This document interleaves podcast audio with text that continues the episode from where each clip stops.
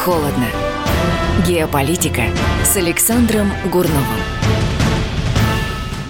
Добрый вечер, дорогие друзья. Меня зовут Александр Гурнов. Я политический обозреватель телеканала «Рати». И по вторникам в этой студии в студии «Комсомольской правды» э, мы с вами обсуждаем э, политические новости, тенденции, события, с которых началась неделя, и предполагаем о том, э, говорим о том, чем это может закончиться, пытаемся предположить возможные последствия развития этих событий. Ну, из, на самом деле, неделя не очень богата на такие, ну, большие, серьезные, крупные события, но достаточно много было таких инцидентов, скандальных, интриг таких, Э, более-менее крупных. Ну, я считаю, главное, это, конечно, э, такая не очень понятная смерть Ле Мезюрье в Турции. Ле Мезюрье, напомню, это бывший агент э, американской, английской разведки Ми-6, основатель и руководитель движения «Белые каски». Это те самые, которых в Европе, в Великобритании считают главными спасителями Сирии, значит, людьми, организацией, которая отстаивает, отстаивает интересы сири сирийского народа. Ну, а мы, вместе с нами все прогрессивное человечество, считает их просто провокаторами, вот, людьми, которые, э, которые э, на э, деньги э, западных спецслужб совершают, совершают антисирийские провокации. То есть делают постановки, постановочные сюжеты, обвиняя за этим сирийцев, а вместе с ним и русских, там, во всех смертных грехах, включая применение химического оружия. Все помнят прекрасно этот самый обстрел э, там, колонны, все помнят прекрасно этого самого несчастного мальчика, которого они сначала сняли, как будто он подвергся химатаке, а потом э, моя телекомпания «Арти» нашли этого мальчика, нашли его папу, и они всем рассказали, что пришли люди, и там, и, и, и типа за, не знаю, там, за лепешку и там мешок, там, не знаю, чего-то, вот, попросили их сыграть роль отравленных. Вот. Э, ну, вот, вот это вот белые каски. Короче, такая э, достаточно, достаточно сомнительная, вот, и не очень чистоплотная пропагандистская организация. Да, вот Леми Мезюрье в Турции выпал с балкона, как считается, и помер. Значит, э, я сразу предположил в тот же день, когда об этом появилась информация, думаю, когда же обвинят в этом Россию? Ну уж если Ли Мезюрье посвятил свою жизнь тому, чтобы обвинять Россию во всех смертных грехах, то уж точно, уж точно его смерть должна тоже послужить обвинению России. И я не ошибся, не прошло и суток, по-моему, как в британской прессе появились, значит, э, появились э, Э, статьи о том, что это виноваты русские, вот, правда, вы знаете, маловато кровавых подробностей. Там нет ни отравленных скамеек, ни полицейских, нет даже кота вот как в деле Скрипалей, нету, нету кота, там же было два кота, вы помните, один, одно, одного, значит, порешили, значит, эти борцы за чистоту э, Солсбери, а другой, а другой, другой убежал. Здесь котов не было, просто сам нашли одного этого разведчика, значит, с разбитой головой э, под его собственным балконом. Говорят, он пил антидепрессанты, кстати, в последнее время сидел, то есть, то есть сидел на, ну, фактически на наркотиках, да. Вот, ну, посмотрим, посмотрим, что будет, э, что будет, э, значит, э, дальше. Вот. Э, но, вы знаете, тем временем англичане снимают кино про Скрипалей, кстати, раз уж мы про них вспомнили. Англичане начали съемки фильма про Скрипалей. Это будет, насколько я помню, Channel 4, это четвертый канал, коммерческий канал британского телевидения, делать такой большой сериал, такой художественный, художественный фильм, вот, делать, значит, у себя. И я не очень понимаю, что они собираются снимать, как это все должно э, выглядеть, да, вот, потому что э, где Скрипали? Кто-нибудь их видел? Это очень серьезный вопрос. А, вот, а, хорошо, значит, э, про Скрипалей снимают, да? А скажите, а было вообще покушение на Скрипалей? Они обвиняют Россию, в покушении на Скрипалей. А кто видел? Кто их видел? Мы всем показали Петрова с Башировым. Это тех самых людей, которые действительно в те дни находились в Солсбери, которых они подозревают в покушении на Скрипалей. Мы их показали. Маргарита Симонян сделала с ними интервью, после чего они поехали обратно к себе, там, где они живут, продолжают заниматься своими делами. Да? Они как бы есть живые. А Скрипали вообще есть? На них вообще кто-нибудь покушался – Есть хоть одно доказательство причастности России к этому покушению? Есть ли какой-нибудь мотив? Скажите, Путину за неделю до выборов нужно было такой скандал на территории Англии убивать этого самого несчастного Скрипаля? Зачем это Путину было, а? Скажите, пожалуйста. Это было за неделю до выборов э, президента в России, да? Скрипаля называют бывший русский шпион, сбежавший в Англию. Да никакой не русский шпион. Он английский шпион, который работал, работал у нас в органах, продался англичанам, то есть предатель. Его вычислили, поймали, посадили в тюрьму. И он сидел в тюрьме в России. Если Путин хотел его убить, он бы, он бы, наверное, его убил. Но у нас так не принято. У нас людей в тюрьме не убивают. Они сидят там по приговору суда.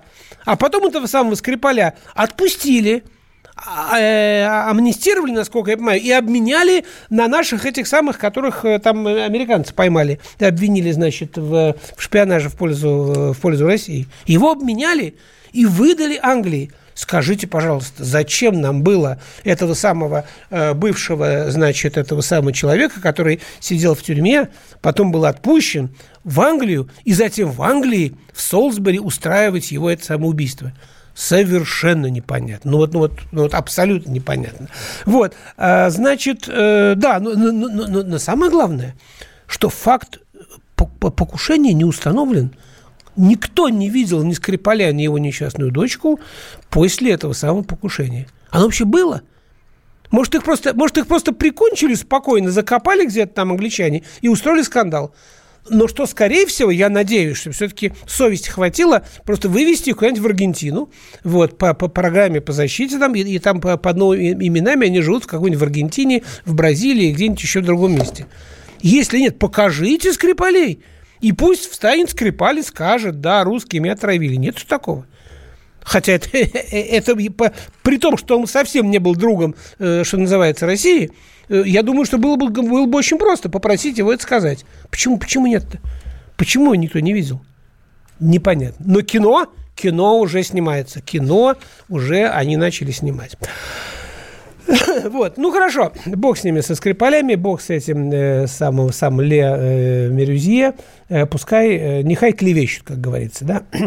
Вопрос в том, э, самый главный сегодня, на самом деле, вопрос во взаимоотношениях России и Запада, это вопрос украинский.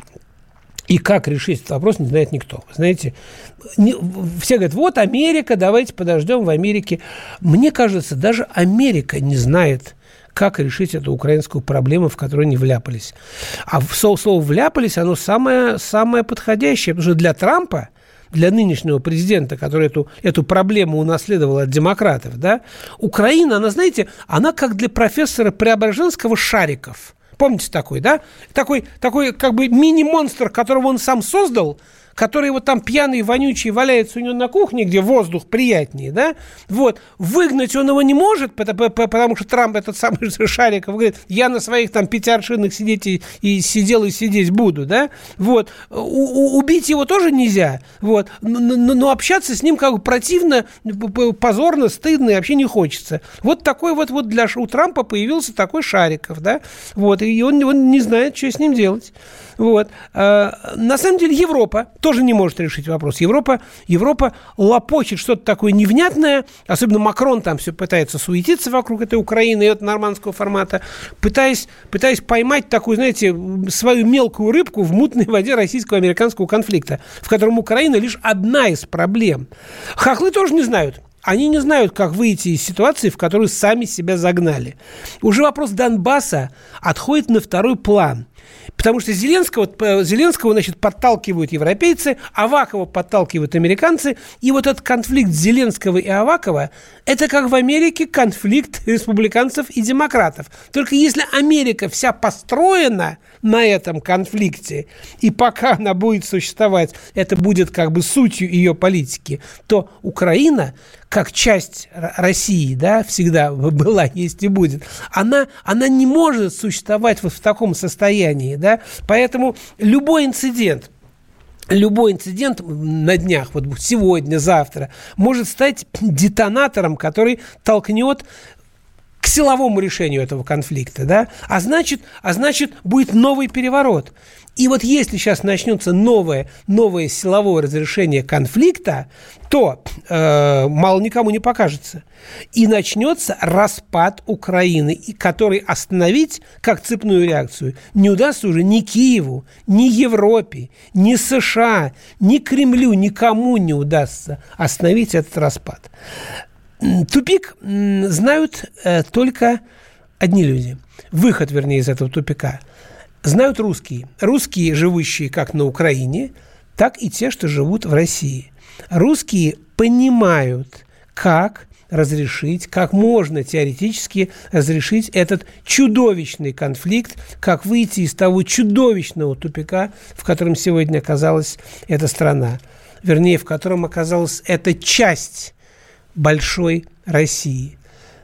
Есть другая часть большой России, Белоруссия, которая, которая нашла хороший, нормальный, адекватный, цивилизованный путь. Эти пока найти не могут. Об этом мы с вами поговорим э, буквально через пару минут после, э, после короткой паузы. Оставайтесь с нами.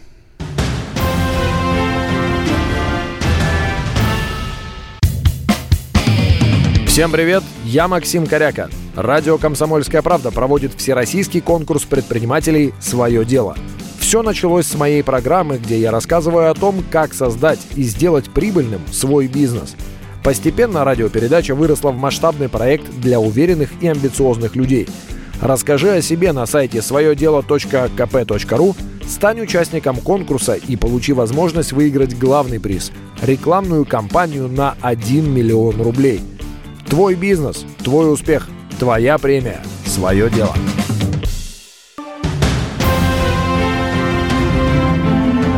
Горячо, холодно.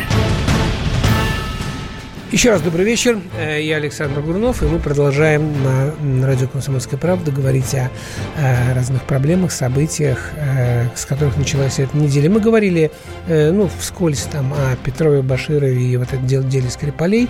Вот какой-то мне товарищ по поводу Петрова, Баширова пишет, извините, чушь, значит, КГБ всю жизнь мочила шпионов. Да, мы все помним про укол зонтиком и про прочие операции, как там, про, про, про, про, про тот же самый удар ледорубом, там можно вспомнить, да, вот, когда э, советские спецслужбы сводили счеты и ликвидировали там предателей, э, шпионов и так далее. Но еще раз повторяю, вот вы не слушаете же, что этот самый Скрипаль, он работал в органах, продался англичанам, его вычислили, судили, осудили, посадили в тюрьму. Он сидел в тюрьме в Москве, не в Москве, в России, да, довольно длительное время. Кто мешал, если бы, как вы выражаетесь, КГБ должно было замочить его, почему его нельзя было там взять за точку и решить вопрос на зоне? Нет. Он сидел, потом его выпустили, амнистировали, поменяли. Он уехал туда, в эту самую Англию, никому уже не нужный. Понимаете? И, и, и, и жил там много лет, замечательно себя чувствовал, какие-то лекции там читал и так далее. И потом вдруг там за неделю до выборов, якобы, по мнению англичан, там и, и Путин отдает приказ его ликвидировать. Ну, ну что за бред? Ну, ну, ну поймите, друзья мои. Что, ну, ну, ну, кто в это поверит, кроме, кроме легковерных людей, у которых такая, знаете, уже стереотип. Там, Россия плохо, КГБ все мочит. Ну, ну, ну да, давайте мы все-таки будем умнее, умнее с, с, слушателей BBC и «Голос Америки». Мы же все-таки, ну, немножечко, мы же перестали, почему мы перестали их слушать? Почему вы слушаете радио «Комсомольская правда», там, «Эхо Москвы», я не знаю, «Вести»? Почему вы не слушаете «Голос Америки», BBC, «Немецкую волну» и прочее? Потому что глупость слушать надоело.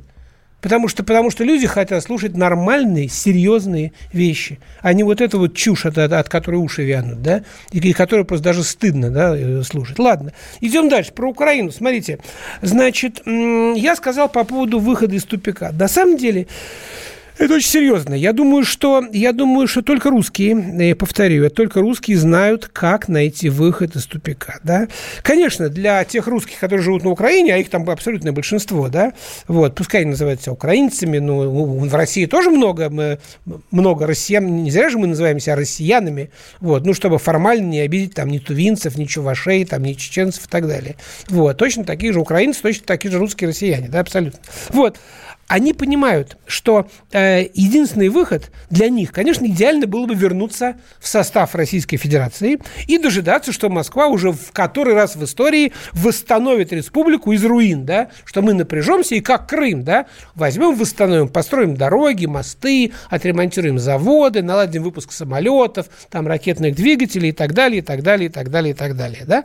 Москве, мне кажется, это не очень выгодно сегодня, да, потому что экономика у нас, ну, давайте скажем честно, не в таком состоянии, как была экономика ФРГ которая проглотила ГДР и, в общем, ну, может быть, и поперхнулась, но не закашлялась. Вот, а просто, а просто вот взяла и построила, построила развитой капитализм сразу уже в, в объединенной стране. Поэтому сейчас начать кормить э, всю Украину для нас, э, я думаю, что не стоит такая тема. И уж точно не, не обсуждается вопрос интеграции России обратно в э, Украину, обратно в Россию.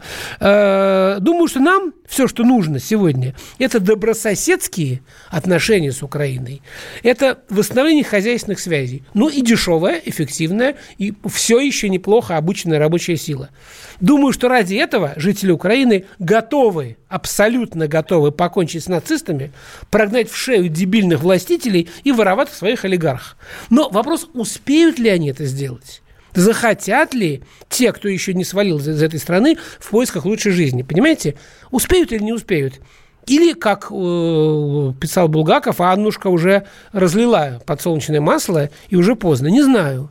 Не знаю, надеюсь, что еще не поздно, но, но, но время уходит, время стремительно уходит, вот, и э, если на, на Украине такими, такими же темпами будет идти отток из страны э, активных активных э, профессиональных людей, вот, если в стране будут оставаться только как бы зачморенные вот этой властью и олигархами люди, вот, как, как, которые слова не могут сказать, даже в защиту родного языка, понимаете, вот, то, ну, на самом деле, на самом деле перспектива, мне кажется, не очень хорошая.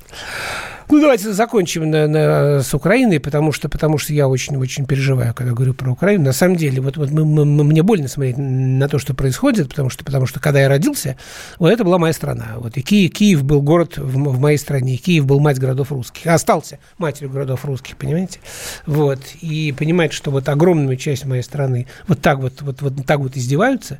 Вот, вот смотришь на Белоруссию, на Украину, да? Вот там, я там бываю регулярно в Беларуси, и на Украине был не так давно. На Белоруссии живут люди достойно, не богато, но достойно, спокойно, уважительно относятся к себе, к соседям, к русским. Понимаете? Потому что они, они понимают, что они часть этой культуры, часть этой цивилизации. А эти непонятно что. Непонятно кем хотят быть. Вот. Это, это о властях. А простые люди давно, конечно, бы их оставили в покое просто, понимаете? Ну ладно, бог с ними. Посмотрим, посмотрим, чем все закончится. Будем надеяться все-таки, что до большой войны там не дойдет. Хотя многие считают, что распад неминуем. Ну, не знаю. Не знаю, поглядим. А, еще один скандал. Э, Олег Соколов, доцент Петербургского университета, задержан э, в конце прошлой недели за убийство своей ученицы. Э, ну, вы все об этом слышали. Убил, расчленил, варвар, монстр. Несколько вещей, которые я хочу сказать по поводу Олега Соколова. Значит, во-первых, не нужно представлять его монстром, жутким, там, каким-то зомби, который там ночью окровавленный с топором бегал там да, и так далее. Вот. Не Родион Раскольников. Он жил с молодой девушкой. Вот. На почве скандала, который у них произошел, я так понимаю, на почве ревности, да, он ее застрелил.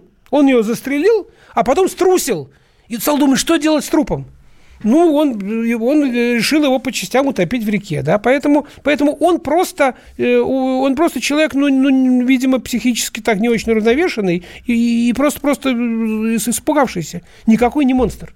Вот, это раз. Во-вторых, э, нужно бороться с такими, что называется, неформальными отношениями в школах и в вузах, да, ну, на Западе такое невозможно. На Западе учитель, ну, как, как черт от ладана бежит от всяких неформальных отношений с девушками. Они не живут со своими, как с любовницами, своими студентками. И, наконец, последнее. Э, может быть, кому-то не понравится то, что я сейчас скажу, но связи пожилых мужчин с 20-летними девочками, охотницами за папиками, добром не заканчиваются никогда. Это крайний случай, вот то, что у нас с Соколовым. Но бывают всякие прочие проблемы. Вот, понимаете? Вот, поэтому, э, в общем, как-то нужно трезвее относиться к жизни, к своим возможностям, э, э, правильнее оценивать как бы свой возраст и понимать, что каждому овощу э, свое время. Давайте, давайте, давайте на этом тоже ограничимся, а то меня обвинят там не, не, не знаю в чем. Вот, э, значит, еще одна новость. Э, Дмитрий Тарасов бил Ольгу Бузову. Это бывший муж Ольги Бузовой, оказывается, ее бил. Об этом стало известно сейчас, хотя они развелись там в 16 году. Ну, думаю, думаю, что э, Ольга Бузова пела в душе, не иначе. Вот, понимаете, иначе я, я, в общем, мог бы его понять, да. А сейчас мы слушаем песню с первого места в хит-парадах США – Норвегии, Швеции, Швейцарии. Алана Майлз. Первое место в хит-парадах.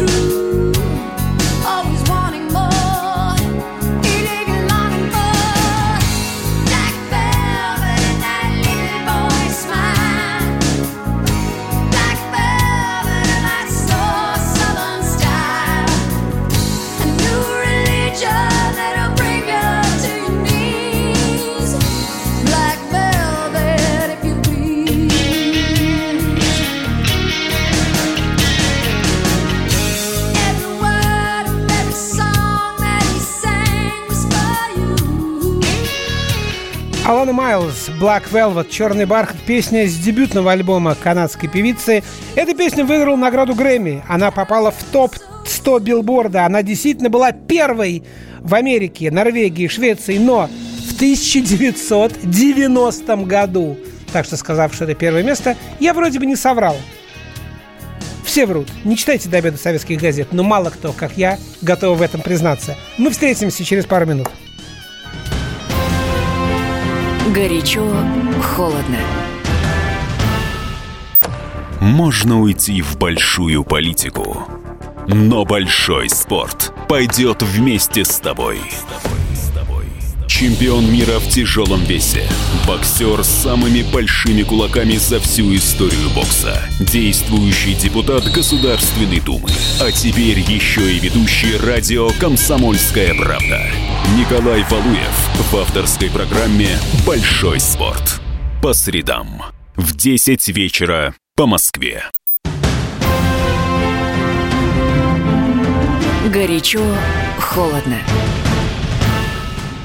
Еще раз добрый вечер. Меня зовут Александр Грунов. Я политический обозреватель телеканала «Арти». Э, по вторникам в этой студии на радио «Комсомольская правда» мы говорим о э, тех политических э, событиях, важных, серьезных, с которых началась неделя и которые мы будем отслеживать э, в ближайшие дни. Да? Кто-то вот мне написал, что зачем вы обманули нас э, с Black Velvet. Была написана, да, абсолютно, Black Velvet. Это песня, которая была написана в 89 году, если быть точным. Вышел на сингле. В 90-м она, она быстро взлетел на первое место в американском хит-параде, и я сказал, слушаем песню с первого места американского хит-парада. А потом сказал, это была песня с первого места, но, правда, это место она занимала в 90-м году.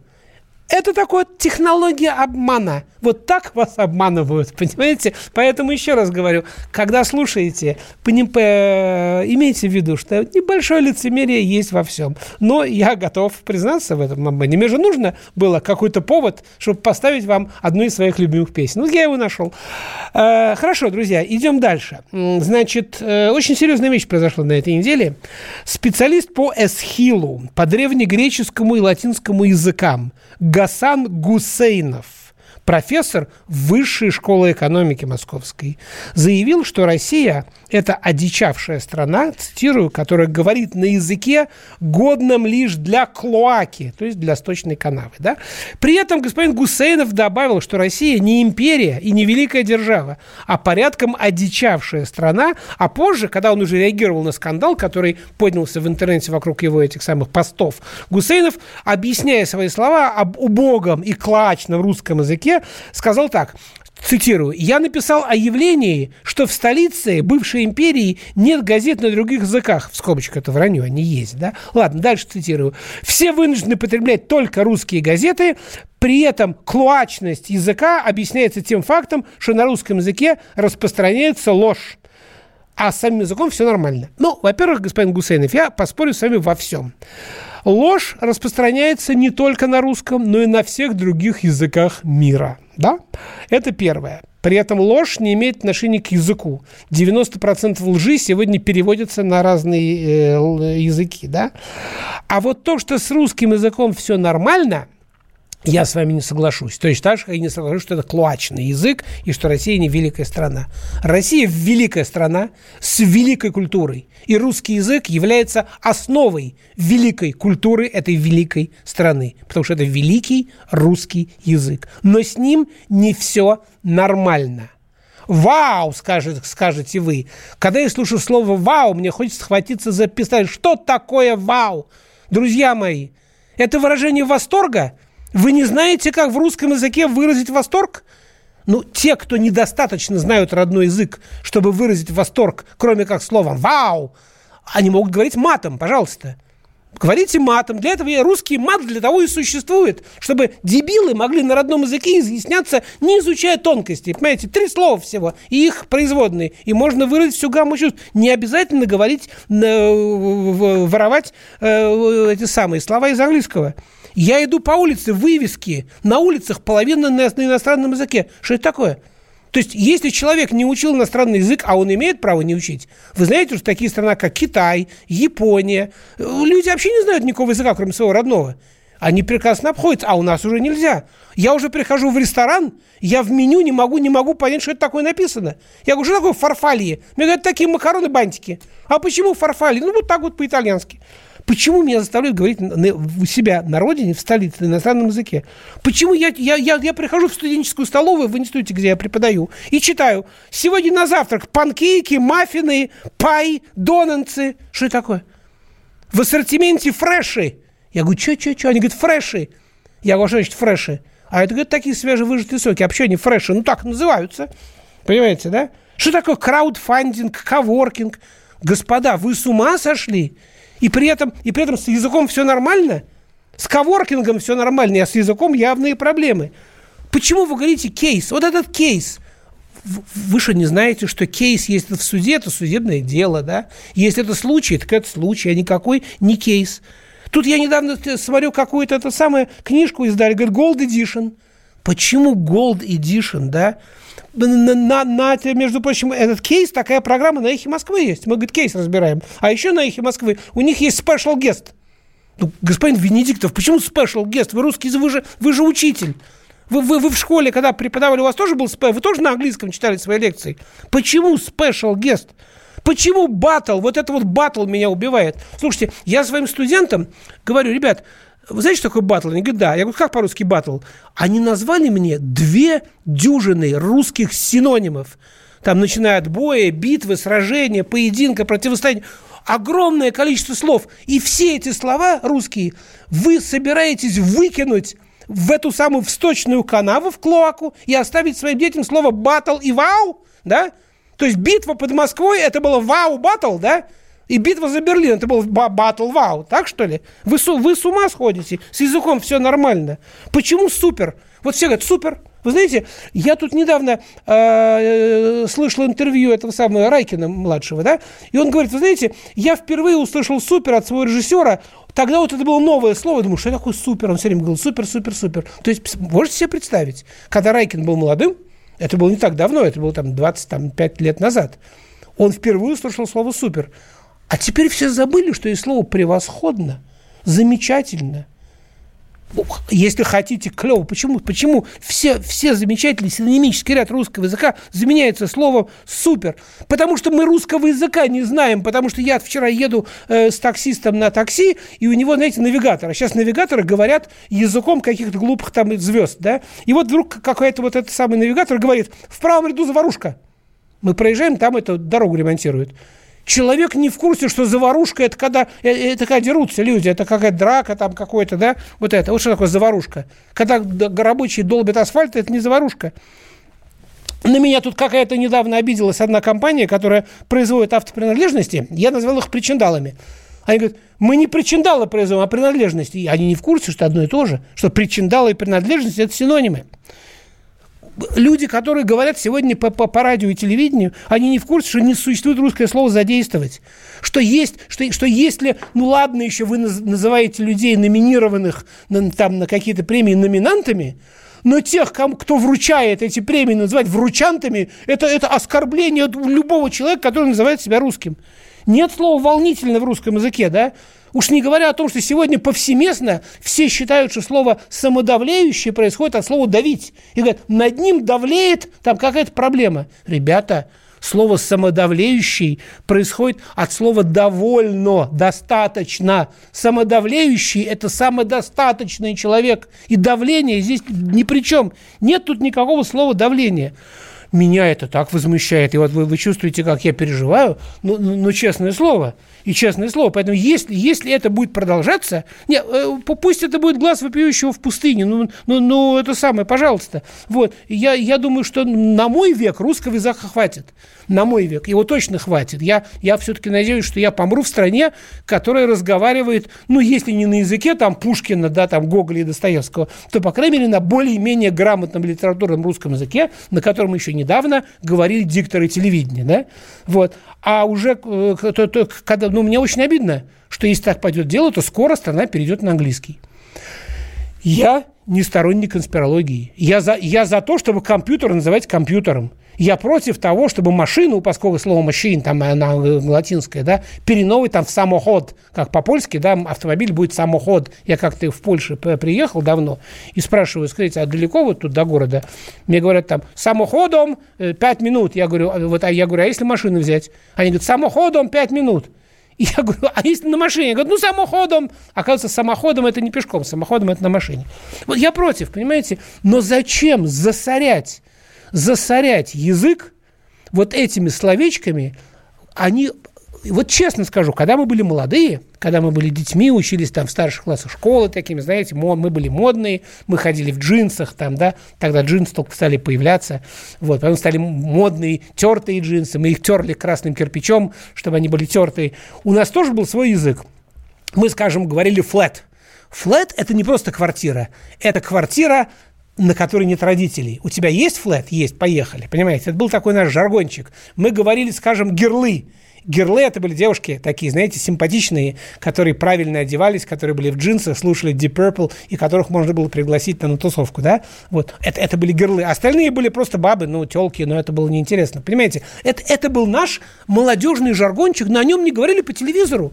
Он, он и претендовал на то, чтобы быть таким арго. А теперь появляются, появляются люди, которые, которые в газетах, в книжках, по телевидению, в средствах массовой информации разговаривают вот на этом птичьем, искореженном русском языке. Это ужасно. Вот мне кто-то пишет, в 19 веке по-французски говорили, да, это меня тоже очень волнует. В 19 веке говорили все по-французски, и потом воевали с Наполеоном. В 20 веке все стали учить немецкий, вы помните, да, наверное, знаете, и воевали с Гитлером. Сейчас все пытаются перейти на английский. И чем это закончится? Не знаю. Не знаю. Не знаю, чем это закончится. Это очень грустно, и мне, я просто вас призываю, чтобы такие люди, как Гусейнов, Гасан Гусейнов, не радовался и не находил себе сторонников, называя русский, русский язык клоачным, да, то, пожалуйста, давайте беречь, давайте беречь одну из основных составляющих нашей культуры. Это не балет, это не балет и не большой. Это русский язык. Берегите его, потому что это, это то, что есть у каждого из нас. И это может быть самое дорогое. Прервемся.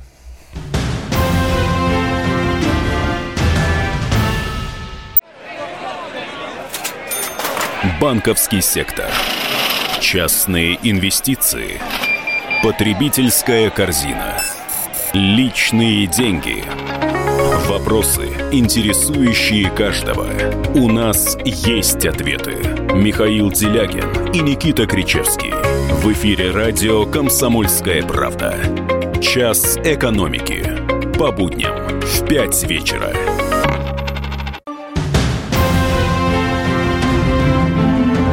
Горячо, холодно. 8 800 200 9702 телефон плюс 7 967 200 9702, WhatsApp и Viber такой же, 967 200 9702. Меня зовут Александр Гурнов, и мы продолжаем с вами говорить о разных событиях, тенденциях, проблемах, которые мне видятся серьезными. Вот на удивление вопрос о языке очень много вызвал, э, вызвал откликов. Мне прям все пишут, одни меня поддерживают, другие говорят, нет, там ты там не прав и так далее. Вы знаете, мне очень показалось вот Э, я хочу прокомментировать. Во-первых, спасибо всем, кто пишет. Значит, значит люди мне безразличны. Да? Э, я, поймите, я не навязываю свою точку зрения. Нравится, вау, ну, пожалуйста. Я просто, я просто выражаю свою тревогу. Каждый раз, каждый раз, когда вы говорите там таргетинг да, или маркетинг, ну, просто задумываетесь, задумываетесь о, о том, что это, ну, может быть, не совсем по-пушкински, да, если, вы, если это имя для вас что-то сегодня еще говорит. Вот смотрите, мне что товарищ написал превосходно и замечательно, пишет он, непозволительно длинно для нашего времени. А супер – это емко и по существу. Ну, уважаемый товарищ, если это так, если, если вот из этой логики исходить, то непозволительно длинно до нашего времени ухаживать за девушками. Супер, коротко, по существу подошел, сказал, ты супер, пойдем потрахаемся. Так что ли, да? Для нашего времени, да? Это, вот, вот, вот понимаете, какое дело, да? А в Америке так и происходит. В Америке, откуда все эти словечки, там уже сегодня так и происходит. Вы этого хотите? Не знаю, мне кажется, у нас другая, у нас другая культура.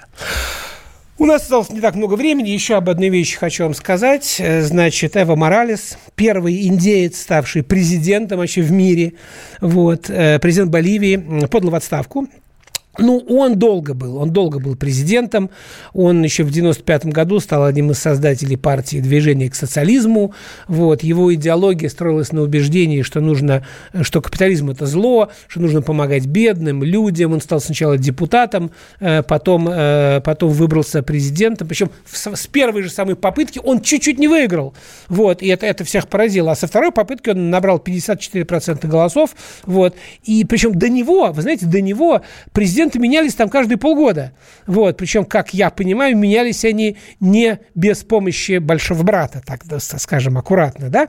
Вот. А он довольно давно руководит, с пятого года он, значит, руководит уже, руководит Боливией, и вот подал в отставку. Ну, во-первых, он пробовал слишком много сроков на посту, э, на посту президента Боливии и очень напортачил на последних выборах. Ему нельзя было баллотироваться еще раз, но он обратился в Конституционный суд, сказав, что, вы знаете, запрет президента баллотироваться там сколько-то раз, э, какое-то бесчетное количество раз в президенты, это, во-первых, лишает его права на как бы честные выборы, а народа лишает права на выбор. Если народ хочет меня, почему народ надо запретить выбрать меня? Пускай народ выбирает. Ему это разрешили, он выбирался. И как посчитала Организация американских государств, там были все-таки нарушения. Он набрал буквально там на несколько десятых процентов больше, чем нужно было для того, чтобы проползти в эти самые э, президенты. Э, но, э, в общем, большая поднялась волна, большая буча. Американцы тут же, естественно, поддержали поддержали оппозиционеров, и он объявил о том, что он уходит. Причем он сказал, сейчас я поищу эту фразу, а вот, смотрите, что он сказал. «Я ухожу ради мира, и предотвращение большого насилия в отношении тех, кто поддерживает меня, а также моей команды, моей семьи. Он сказал это в телеобращении, э, вот, и сел на самолет, ему предлагали там политическое убежище, в том числе в Мексике, но он уехал в одну из провинций своей страны и сейчас находится уже там.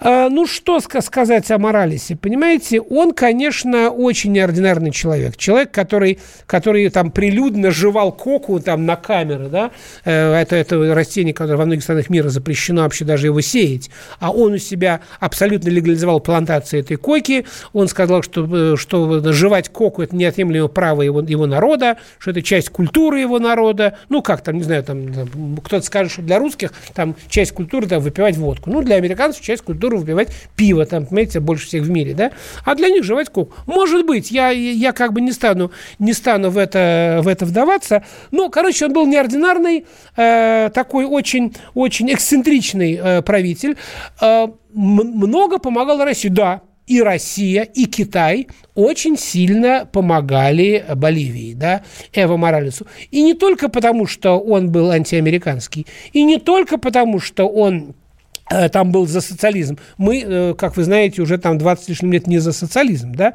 а просто потому, что людям нужна была помощь, они предлагали нам выгодные контракты.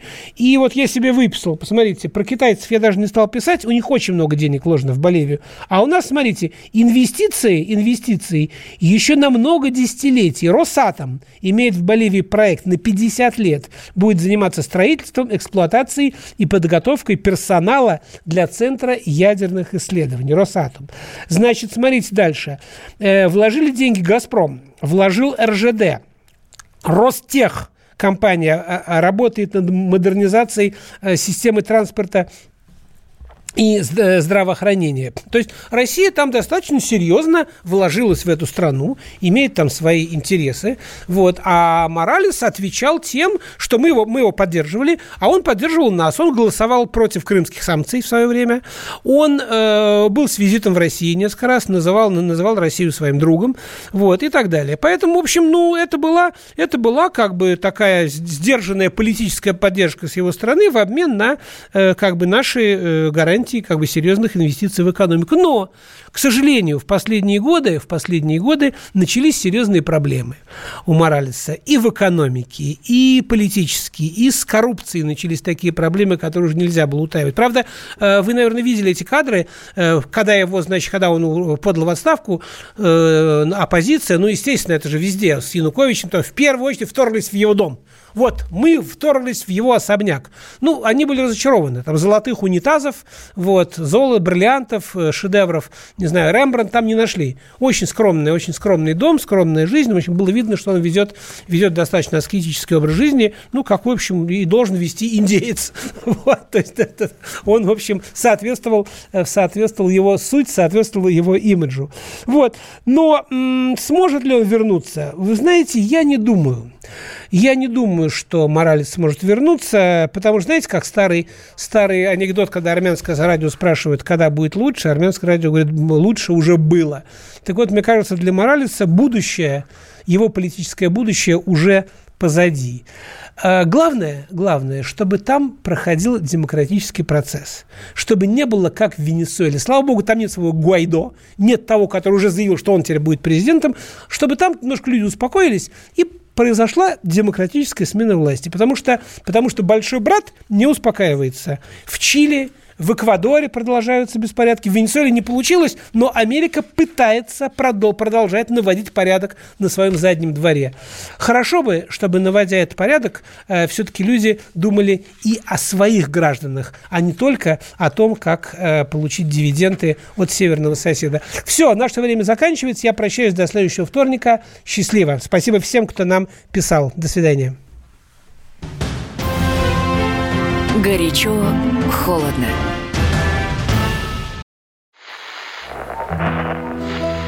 Самара 98,2. Rostov-на-Дону.